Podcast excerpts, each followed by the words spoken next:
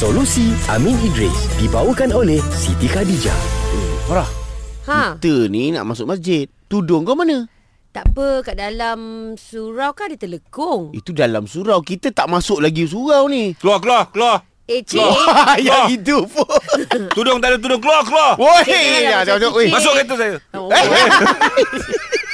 tapi saya rasa situasi ni ramai yang berlaku. Ah. Ah. Ah. ramai yang mengalaminya. Ah, Ialah kadang-kadang emergency. Betul. Ah, ada selendang kat dalam kita tapi time tu pula uh, selendang tak ada. Ha, ah. Tapi nak masuk masjid ni, Nak, nak- masuk nak- masjid. ah. Tapi kat masjid dia tulis kena masuk Hmm. ah, Untuk aurat. aurat. Alright. Okey, ni Amri tanya. Saya pernah ternampak orang kena halau nak masuk masjid sebab baju dia tak bersesuaian. Okey, dia nak tanya tindakan tu. Yang macam kau tadi lah. Keluar, Ah, keluar, keluar. keluar, keluar. Padahal belum masuk pun. Ah. Tak masuk lagi Dia Saya ambil contoh Daripada hadis Riwayat Muslim Hadis ni daripada Anas bin Malik Hmm. Dia menceritakan Pernah satu hari Nabi Muhammad SAW Didatangi oleh seorang Arab Badui Di atas masjid Nabi Dan dia kencing atas masjid tersebut Oh. Omar Para sahabat Khususnya Omar Nak pancung mamat tu tau Ya. Wah hajar kencing atas masjid kan Ha. Tahu tak apa tindak balas Nabi SAW Ha. Nabi suruh biar dia kencing sampai habis. Oh. Lepas dia kencing sampai habis Barulah Nabi bagi nasihat kepada Arab Badui tersebut Nasihat. Nasihat. Dan dia bagi tahulah kan? Dan ada riwayat kata Mengatakan dia masuk Islam Ada ada riwayat Dia tak tak habiskan ceritanya. Ah. Tapi Para muhadithin bincang hadis ni. Antaranya dia mengatakan Kebijaksanaan Nabi SAW Bayangkan Kalaulah ketika kawan tu tengah kencing kan Umar datang nak pancung kan Okey. Kawan tu berlari Tengah kencing Habis Takkan bersepah. berterabur bersepah betul tak? Ya, betul. Yang sepatutnya satu area je Dia jadi berarea Berarea-area. Berarea-area Kan jenuh nak cuci betul tak? Ya, ya, ya. Satu Yang kedua uh, Ada juga uh, para saintis bin- uh, buat kajian Kalaulah tengah kencing dia berhenti Dia boleh merosakkan pundi kencing Oh. dan Nabi dia tak Nabi dia tak memudaratkan Arab Badui tersebut. Nabi bagi dia kencing sampai habis. Hmm. Dan ini adalah sekali lagi hikmah kebijaksanaan Nabi SAW. Dan Nabi lepas dia kencing tu Nabi bagi nasihat. Nabi bagi solusi. Hmm. Solusi Nabi SAW. Oh, yang itu paling agung lah kan. Ah, hebat dulu. Setakat solusi Ami Idris berbarang.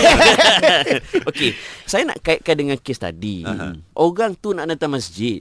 Zaman sekarang ni nak jumpa orang datang masjid ni rare guys. Especially orang muda betul tak? Hmm. So bila ada orang datang masjid, kita pula pergi halau dia begitu. Hmm. Itu tidak menampakkan kebijaksanaan dalam berdakwah.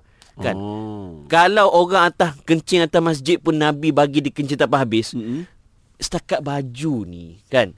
Apalah kiranya bagilah baju yang sepatutnya. Mm-mm. Kalaulah betul baju tu tak senonoh sangat betul tak? Okey. Ataupun dia pergi tak bertudung kan. Jangan sekat ataupun halau dia terus bagilah tudung. Oh. Dakwah ni ialah kita memberi solusi bukan menambah lagi masalah. Faham? Ah. So kiranya macam AJ tadi patutnya macam sebab dia yang halau-halau yang Ah. apa tadi Ji kau Dia AJK Keluar, masjid. keluar keluar kau AJK masjid kan. Ah. Patutnya kau pergilah masuk masjid tu kau ambil lah telefon untuk aku kat luar ni. Ah. Itu solusi dia lah. Betul. Yeah. Saranan saya Okey. pada sahabat-sahabat EJK Masjid yang sentiasa committed menghidupkan masjid kan. Hmm. Apa kata kita lebih uh, rahmah. Terbuka kan? lah. Terbuka. Mm-mm. Kan non muslim masuk masjid pun boleh kecuali mm. Masjidil Haram. Mm. Ini kan pula muslim yang nak solat. Ya, Kan. betul. Kalau lah dia pakai baju Metallica sekalipun kan. Tapi kalau sekadar tulisan sahaja, bagilah. Hmm, betul. Tapi kalau gambar hantu setan, okey, kita bagilah baju lain. Mm-mm. Tak kalau tak bagi baju pun kita suruh dia terbalikkan baju. Boleh juga Ah. betul tak? Kan? So.